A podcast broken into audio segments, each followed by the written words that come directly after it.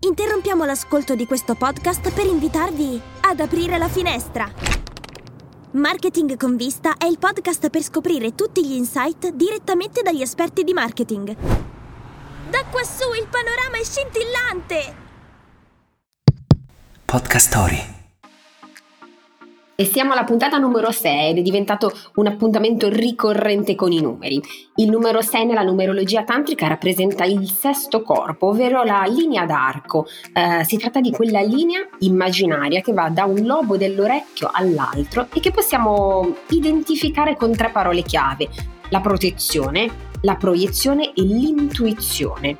Il sesto corpo, devi sapere Giuseppe, corrisponde al sesto chakra, che è quello che controlla il sistema nervoso. Avere un sesto corpo forte si manifesta con un'intuizione potente che protegge il centro energetico del nostro cuore e permette quindi di avere un cuore aperto. E per te Giuseppe, ti lo chiedo a cuore aperto, che cosa dici il numero 6? E a cuore aperto ti rispondo il numero 6, il numero 6, cara Barbara, il 6 è il numero atomico del carbonio, elemento fondamentale per la vita sulla Terra. Il 6 anche per il cristianesimo è molto importante perché è spesso associato all'umanità, in quanto secondo la Bibbia l'uomo è stato creato il sesto giorno. In contrasto, la triplice ripetizione del numero 6 o 666 è tradizionalmente associata, oltre che a Piero Pelù, al diavolo o all'anticristo. Barbara, sai cosa ottieni incrociando un avvocato con un diavolo all'inferno? Oh wow, no. Due avvocati. Mm. Iniziamo? ok, ok, iniziamo. Debrief, Debrief, il talk di marketing, comunicazione, tecnologia e innovazione con Barbara Cassinelli e Giuseppe Maier. Iniziamo con le news. Allora, se siete appassionati di TikTok, forse dovreste evitare di trasferirvi nel Montana. Lo Stato americano ha infatti deciso di bandire l'app a partire dal 2024, accusandola di fare spionaggio per conto del governo cinese. Il governatore, che probabilmente è un ex italiano, Greg Gianforte, ha firmato una legge che impone agli App Store Apple e Google di rimuovere TikTok dalle loro offerte. Eh, chi violerà il divieto rischierà una multa di 10.000 dollari al giorno, che per Apple e Google potete immaginare sono tipo, mm, che ne so, mi sono inciampato su una nocciolina. Ma nonostante questo, TikTok non ci sta e si difende, sostenendo che questa legge va contro i diritti dei cittadini del Montana, che sono garantiti dal primo emendamento della Costituzione degli Stati Uniti. TikTok ha sempre negato di condividere i propri dati utenti, degli utenti con il governo cinese e di pubblicare contenuti pericolosi per i minori. Ma il Montana non è il solo paese a mettere i bastoni fra le ruote a TikTok, perché ci sono anche altre nazioni come l'India, come il Pakistan, come l'Indonesia, che hanno imposto restrizioni sulla piattaforma. E persino l'ex presidente americano Trump aveva tentato, forse ricorderete, di vietare TikTok negli Stati Uniti, ma non gli era andata granché bene.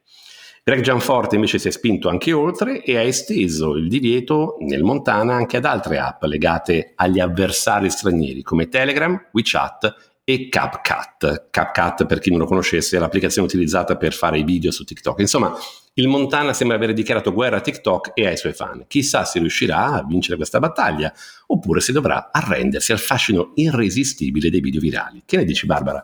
Beh, intanto vorrei dire bella Greg, perché un italiano c'è sempre in ogni storia. E infatti il nostro Greg Gianforte è nato a San Diego, ma appunto come dicevi tu è di origini italiane. Devo ammettere che appena ho letto questa notizia, uh, la, per- la, mia percezione è stata che più che difendersi dagli avversari stranieri, uh, vedi appunto la Cina nel caso di TikTok, mi è sembrato un modo per fare proprio come fa la Cina, ovvero censura. Mm. Quindi della serie decido io quali informazioni puoi uh, ricevere, quali informazioni ti possono arrivare. Ecco, io come principio di base sono sempre contraria, perché dobbiamo tutti sviluppare la capacità di valutare, di discernere le informazioni e sicuramente la censura non è strada, non la ritengo la strada migliore per arrivare a quello. No, è vero, è un ottimo punto, anche se poi se la volessimo però ragionare allo stesso modo per le piattaforme come Facebook e Google, dovremmo probabilmente, no? se dovessimo ragionare come il governatore del Montana, dovremmo probabilmente bannarle. Per quale motivo? Ed è anche questa, se vuoi, un'altra notizia della settimana, la multa da 1,2 miliardi di euro che è stata inflitta a Meta dall'Unione Europea. Eh, il motivo è perché eh, Meta ha violato le regole della privacy sugli utenti europei, trasferendo i loro dati negli Stati Uniti senza garantire loro la sicurezza. Su LinkedIn il capo di Facebook Italia ha commentato questa notizia e ha dichiarato eh, è importante sottolineare che non si tratta di una valutazione relativa alla gestione della privacy, ma un contrasto fra le regole del governo statunitense e l'accesso ai dati e ai diritti della privacy europei. Vero, però è un po' un, come dire, sembra quasi Barbara che quando il problema riguarda uh, degli stranieri, cioè degli altri rispetto agli americani, ci sia grande sensibilità, no? quindi TikTok è cinese e dobbiamo essere preoccupati. Lo stesso tema quando lo affronti però invece con le piattaforme eh, americane in Italia non si pone, no? Quindi insomma è una parabola un po' curiosa e quello che mi domando è chissà che cosa succederà ora con l'intelligenza artificiale, dove, dove risiede l'intelligenza artificiale, in quali paesi. Comunque tranquilli perché nessuna intelligenza artificiale è stata maltrattata durante la creazione di questo podcast, questo voglio, voglio rassicurarvi. Beh Giuseppe, allora intanto ti svelo questa cosa, stamattina eh, mi sono svegliata come tutte le mattine, ancora prima di uscire dal letto ho aperto Instagram e guarda caso che cosa ho trovato. Questa notizia, questa notizia, questo avviso che dice abbiamo aggiornato le nostre condizioni e la nostra informativa sulla privacy. Che i nostri amici di Meta stiano già ricorrendo ai ripari? Sarà un caso, sarà un caso. E passiamo ora al nostro ospite di oggi, che se Giuseppe me lo permetti lo introduco io per ben due ragioni. Una perché amo il gelato e due perché ora non lo posso mangiare, ahimè, e sto soffrendo veramente tantissimo. È con noi oggi Guido Martinetti, cofondatore di Grom e Muramura e come scritto sul suo LinkedIn, owner e dreamer del Relais Le Marne. Benvenuto Guido. Buongiorno Barbara, ciao Giuseppe. Benvenuto. Grazie.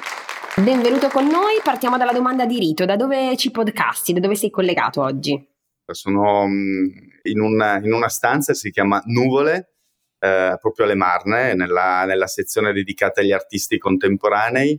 E sopra di me ci sono due mongolfiere bellissime fatte da una, un'artigiana di Cuneo e sono, ho la vista sulle vigne patrimonio dell'UNESCO. Sole... ecco, ti stiamo invidiando mia moglie mi aspetta in palestra per fare un po' di ginnastica insieme. Ecco, questo forse è l'unico aspetto negativo di questa roba, visto che condividiamo delle mogli sportive. No? eh, sì, esatto, condividiamo una moglie sportiva, senza dubbio. Allora Guido, partiamo, partiamo, poi ci racconterai anche di più di tutte le altre esperienze, ma partiamo da Grom.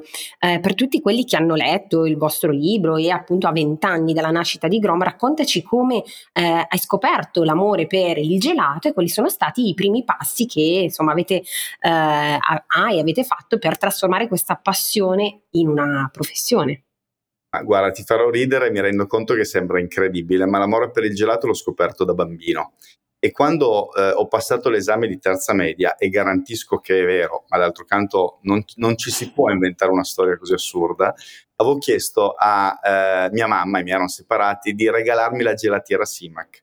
E ho invitato tutto il liceo, le varie, come dire, fanciulle golose di gelato, che in qualche modo erano curiose di assaggiarlo, a casa mia ad assaggiare il gelato che facevo con la gelatiera. Quello è stato il punto di partenza. E poi per dirtela tutta, la mia vera passione, quella profonda nel, nel, nell'animo, è quella per l'agricoltura, eh, anche per il vino naturalmente, e l'idea era stata quella di applicare a tutte le materie prime del gelato ciò che si faceva per il vino, cioè un produttore di vino molto bravo gestisce ogni singola pianta di vite come se fosse suo figlio mm. ed è quello che ho cercato di fare in un secondo momento o direttamente qui a Muramura, la nostra azienda agricola che insiste nell'area dove sono io adesso a, a parlare con voi, oppure eh, con i contadini, quindi un dialogo eh, rivolto a fare materie prime di, di eccellenza e rendere loro orgogliosi perché non c'è artigiano che eh, possa dare il meglio di sé se a monte non c'è l'orgoglio generato da, dal proprio lavoro ed è per me fondamentale tanto quando parlo con, con, questi fornitori esterni alla mia attività, ma altrettanto con i miei collaboratori, cioè ognuno si deve sentire protagonista, se no non c'è, non c'è il cuore, che è un ingrediente che in qualunque tipo di torta la rende sempre più buona. Chiaro, chiaro. E, e, questa è una cosa che cerchiamo di fare sempre anche noi. Ricordo eh, che una delle cose che mi piace tanto fare con i nostri collaboratori quando facciamo qualunque tipo di progetto di comunicazione è fate una roba che detta in modo razionale vi serva per trovare un altro lavoro cioè vi faccia talmente fare bella figura che volete fare un altro lavoro, ed è in modo un pochino più emozionale che vi renda orgogliosi di raccontare a casa che l'avete fatta quella cosa, per cui assolutamente d'accordo con te. Guido, noi ci siamo conosciuti qualche anno fa, era forse il, il 2014, ricordo l'anno perché io avevo appena venduto la mia agenzia Ambito 5, l'avevo venduta a Saci Saci e noi ci siamo conosciuti proprio tramite Saci. Uh, e mi è rimasto impresso, perché siamo venuti a trovarti a Muramura all'epoca, il modo in cui guardavi il letame con un amore infinito, cioè, e, e, ricordo che me l'hai raccontato come, ah, quello è l'oro, è il mio oro addirittura. Non ricordo, non ricordo sul vocabolario quale sia la parola corretta per definire chi ama quel tipo di, di situazione, no? Però, eh, anzi, mi è venuta in mente, ma la lasciamo a posto. Però la domanda che volevo farti è questa: nel 2015 poi hai venduto no, il marchio Grom al gruppo Unilever, per un po' siete rimasti all'interno. Come hai vissuto questa decisione? Cioè, quali, quali sono i motivi che ti hanno portati a farla e come oggi vivi il fatto di vedere che le gelaterie ancora ci sono, ancora fanno, fanno delle cose, no? L'ho vissuta molto bene perché Unilever mi ha dato una, un'opportunità, che è quello di fare il manager eh, nell'ambito di una multinazionale, quindi il passaggio che considero siderale dal punto di vista della gestione della quotidianità, tra fare il piccolo medio imprenditore italiano a fare il manager per una multinazionale anglosassone. Pensa Giuseppe che la, la, il mio non competition agreement su latte e derivati è durato fino a settembre dello scorso anno, quindi oh. sette anni. Wow. Infatti abbiamo qualcosa in testa come al solito, tanto per non dormire troppo a lungo il mattino. E, ehm, ed è stato quindi un'esperienza faticosa dal punto di vista, eh, come dire, del dover rispettare alcune regole di organizzazione aziendale dovute a una multinazionale, ancor più dovute da un, da un imprenditore che ha venduto e quindi deve certo. rispettare il contesto nel quale si trova. Eh, culturalmente è stata molto interessante, un'esperienza internazionale.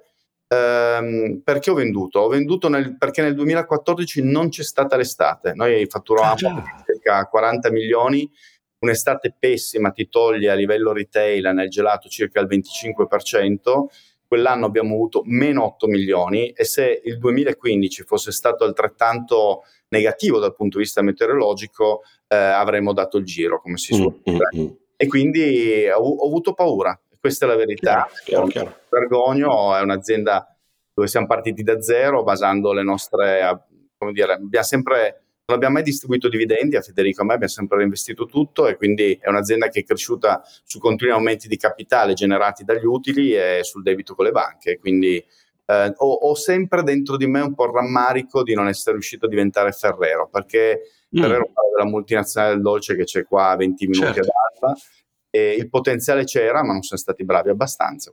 Beh, diciamo una cosa, Guido. Primo, sei ancora giovanissimo. Secondo, Ferrero in realtà adesso è in Lussemburgo, quindi diciamo che forse anche l'esperienza che hai fatto da manager poi ti servirà magari per il prossimo passo, che sarà magari portare Muramura a diventare Ferrero, chi lo sa, insomma. Vediamo, vediamo.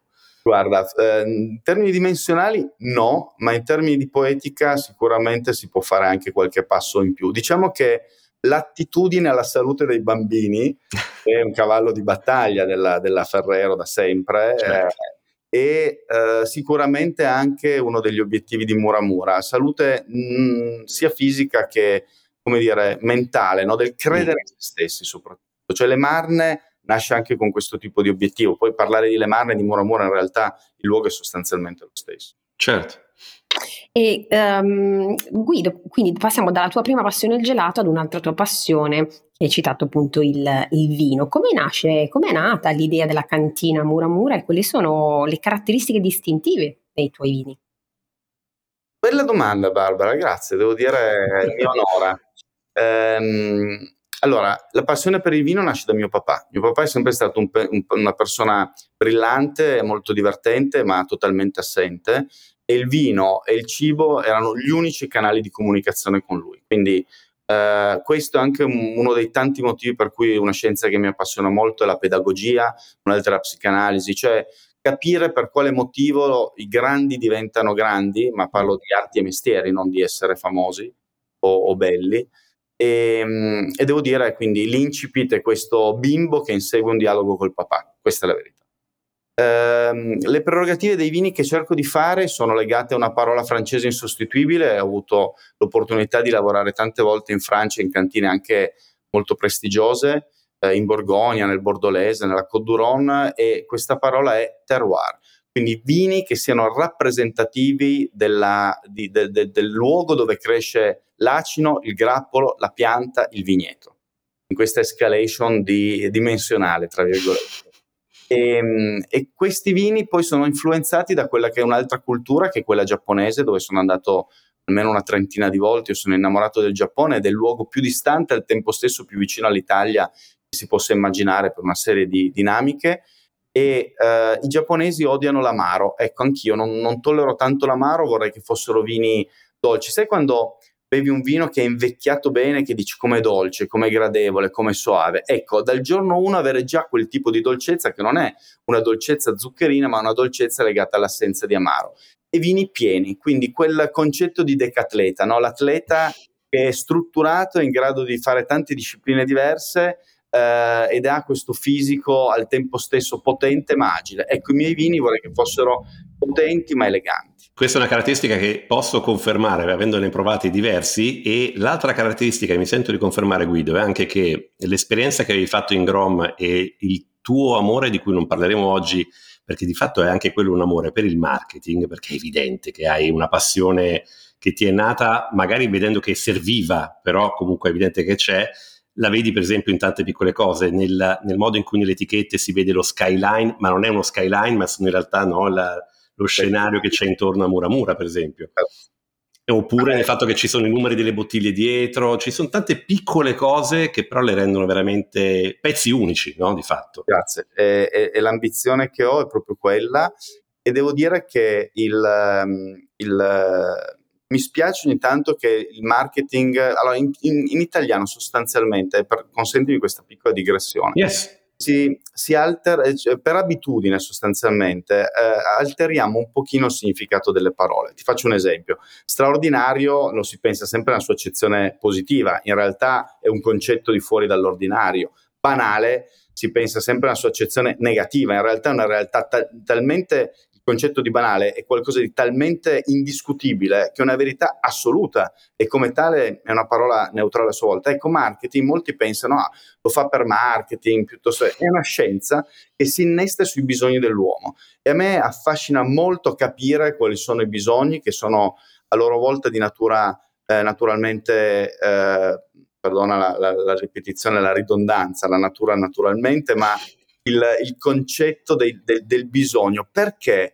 Guido ha bisogno di questo? Perché Giuseppe ama Mozart e Barbara ama Beethoven? Perché eh, e, e in realtà il tutto si innesta sui desideri e soddisfare questi desideri che sia un regalo per la, per la, tua moglie sportiva o che sia una bottiglia per un amico appassionato che compie gli anni e tu li metti e tu scegli la bottiglia col numero della sua data di nascita. Ecco, ti innesti in qualche modo sul, o meglio, dimostri attenzione. Può essere verso eh, un, un singolo soggetto che ami, tua moglie o un amico, o può essere verso una moltitudine di clienti, come era per Grom. Ecco, il marketing quindi in realtà va dal mio punto di vista in questa direzione e, e, e quindi è un'arte in qualche modo nobile che per carità può anche essere resa arida nel momento in cui vuole massimizzare la propria carriera, ma per un imprenditore italiano che lavora col cuore sicuramente al contrario è un'opportunità per conoscere le persone che ama. E i clienti in un certo senso sono amati.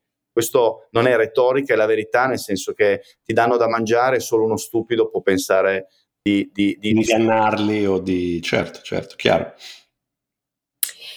Allora, abbiamo parlato del gelato, abbiamo parlato del vino, e, ma sappiamo ovviamente, anche, l'abbiamo anche già citato, che ha realizzato appunto questo progetto di ospitalità di lusso, Le Marne, eh, un relè immerso alla natura. E, da dove nasce anche questa idea? Raccontaci come, come l'hai costruita e anche dove, dove la vuoi portare. Però prima di lasciarti la parola devo dire che sono anche un po' gelosa perché il gelato però l'ho mangiato. Il vino Giuseppe sì, so anche che è stato al relè, quindi insomma devo recuperare.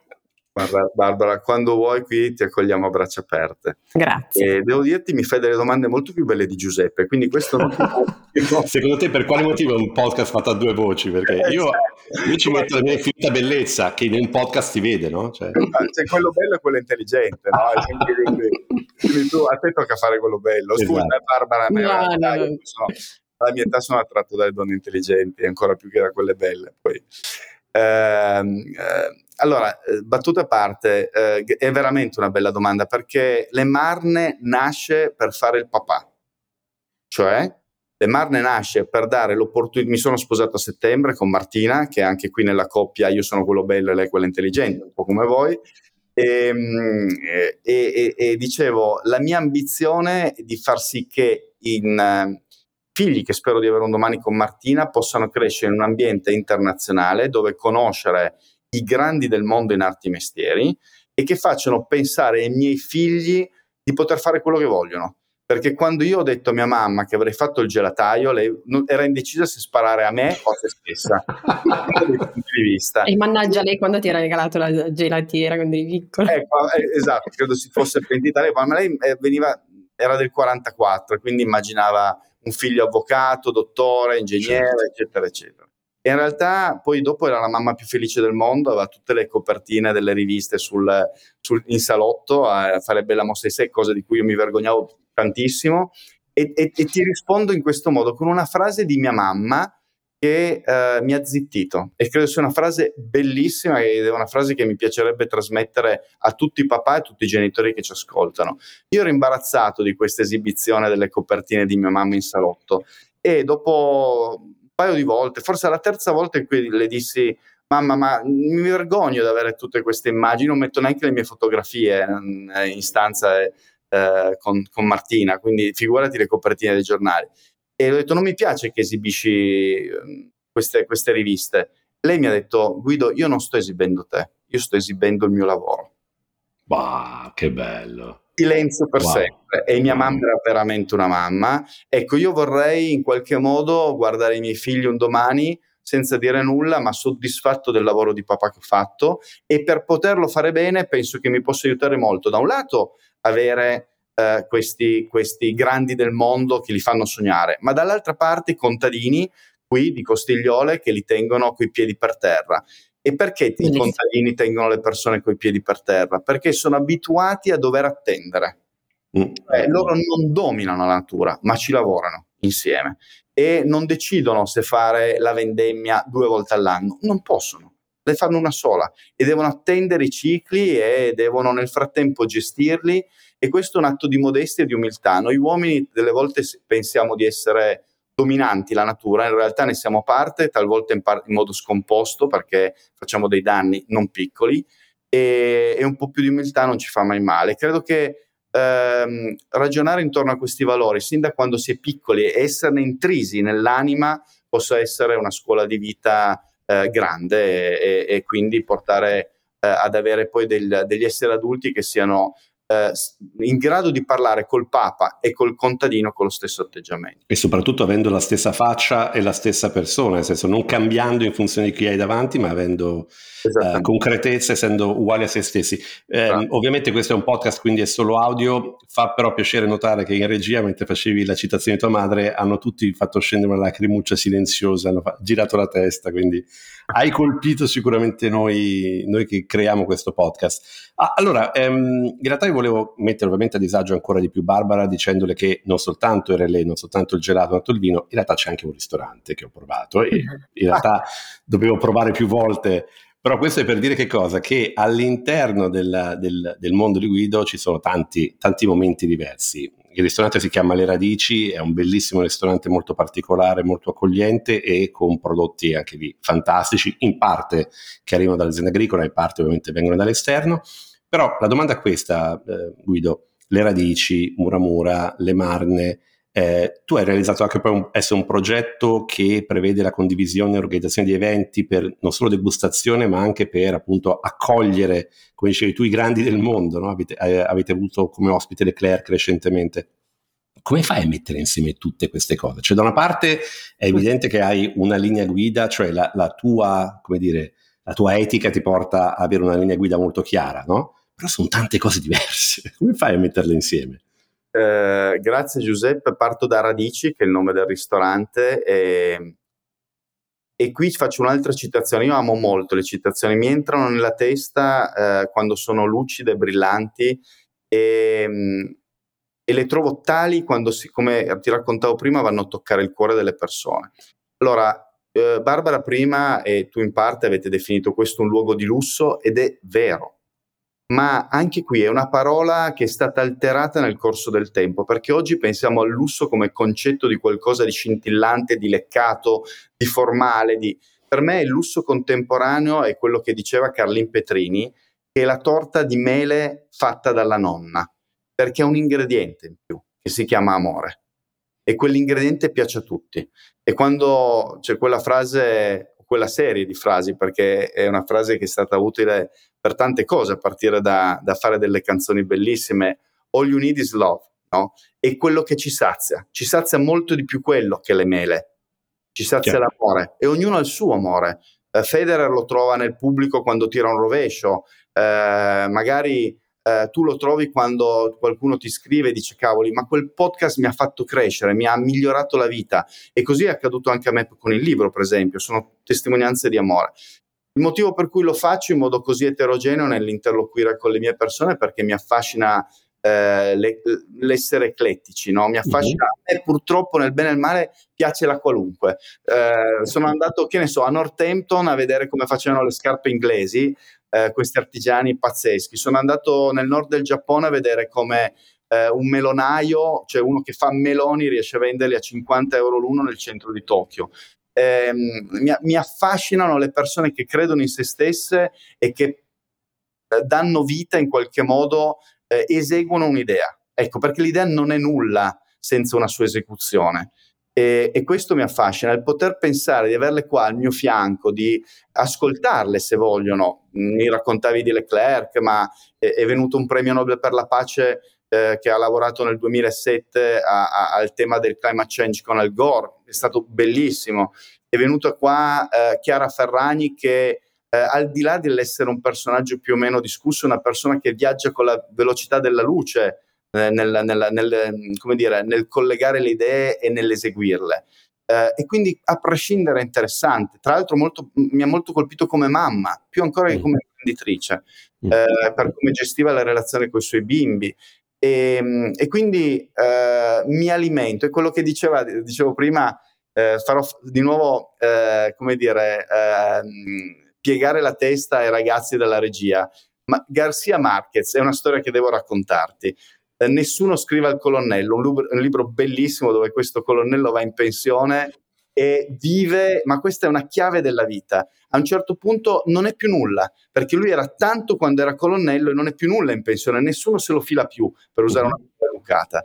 Allora lui cosa fa? Alleva dei galli da combattimento, in particolare un gallo col quale vince delle battaglie e sua moglie è gelosa perché a sua volta non è più al, nel centro dell'attenzione del colonnello. A un certo punto la moglie si, dice, si lamenta e dice ma cavoli ma ti rendi conto che questo gallo mangia meglio di, di noi? E il colonnello a sua volta le risponde mm, No, ma tu non hai capito, questo non è un gallo, questo è un sogno. E la moglie è sempre più incazzata gli dice, ma non è, non, i sogni non sfamano.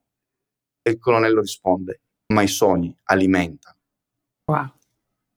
Ed è Garcia Marquez, premio eh della letteratura, non a caso. Eh Esatto. Guarda, di solito, di solito, dalla regia a un certo punto delle chiacchierate ci fanno delle facce tipo no, taglia, Giuseppe, taglia, lo taglia. Sto, lo stavo dicendo io. Questa volta ci stanno guardando per dire no, ancora.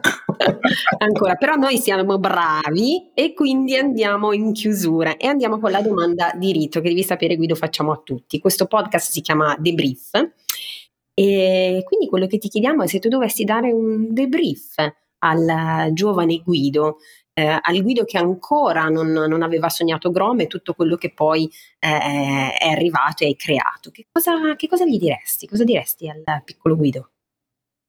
Guarda, eh, a, quello che, a, quello che, era piccolo, a quello che oggi teoricamente sarebbe grande, almeno all'anagrafe, come diceva Lizzica, ma non lo è ancora, eh, è insito nella parola Muramura. Cioè Muramura è un concetto che ho imparato quando sono andato in Madagascar a vedere come coltivavano una vaniglia, una, un, un, fiore fantastico, un'orchidea straordinaria che in qualche modo tutti conosciamo, che è la vaniglia. E gli abitanti del luogo in malgascio mi hanno detto Mura Mura. Cos'è Muramura? Muramura significa la capacità di vivere con saggezza, lentamente e di apprezzare le piccole cose che sono un fiore che sboccia, che sono il sorriso di tuo figlio, che è quel, la torta tiepida del, di cui parlavamo prima, che è il momento in cui eh, tua moglie è insieme a te, state facendo l'amore e lei prova piacere. Magari sottovalutiamo eh, e, e, invece non andrebbe, fatto, non andrebbe fatto perché in fondo la vita è una clessidra, no? Sarebbe molto bello se noi vedessimo ogni granello di sabbia che, che scende perché eh, sappiamo che eh, eh, prima o poi la, la, musica finisce, viene interrotta. Ecco, se noi avessimo questo senso della sabbia che, che scende, sapremmo vivere forse un po' più mura mura.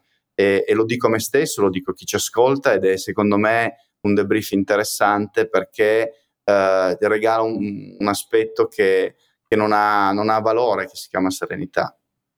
E Beh. quindi un augurio a tutti quelli che ci stanno ascoltando, un mura mura a tutti, un muro mura.